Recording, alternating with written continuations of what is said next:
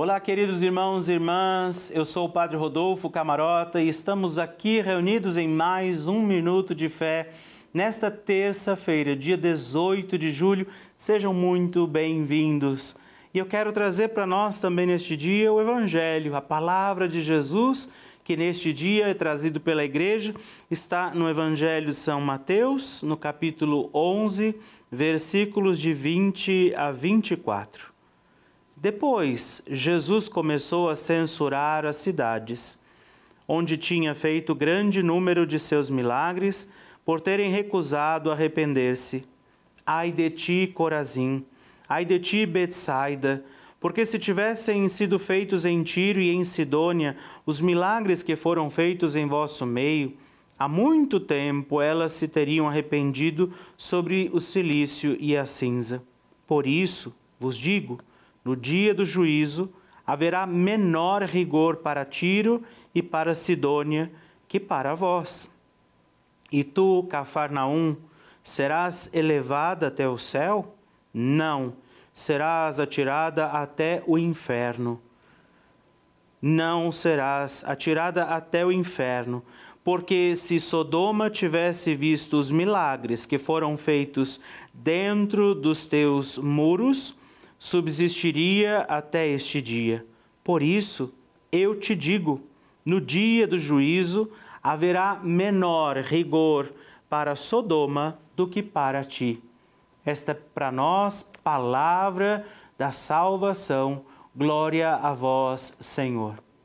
Meus irmãos e irmãs, no evangelho deste dia, dessa terça-feira, o Senhor nos lembra este perigo de que essas cidades que ele cita tinham visto grandes milagres, curas, libertações, muitas pessoas sendo encontradas pelo amor de Deus, muitas pessoas que tinham razões para ter, ao menos na gratidão do que receberam, terem aceitado o reino de Deus, a, a obediência à palavra, ao menos escolherem viver no dia a dia, nas suas escolhas, aquilo que era do Senhor e, embora tivessem sido muito abençoados, estavam vazios daquilo que era de Deus, daquilo que era a palavra, daquilo que era a graça, daquilo que os faria salvos.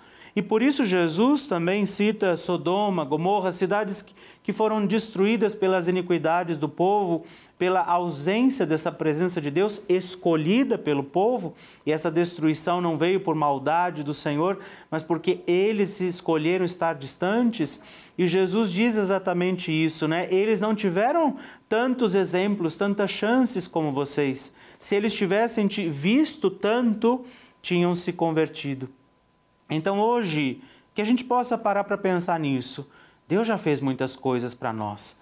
Eu tenho certeza, se nós formos anotar num caderninho hoje, ou no nosso telefone, num bloco de notas, quantas coisas Deus já operou, realizou, quantos livramentos, quanto cuidado.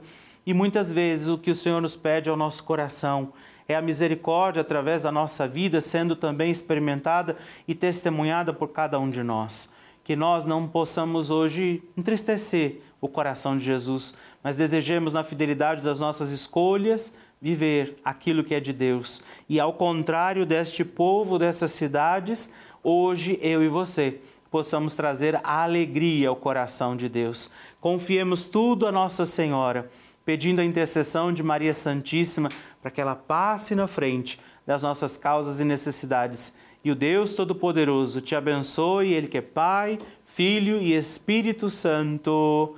Amém.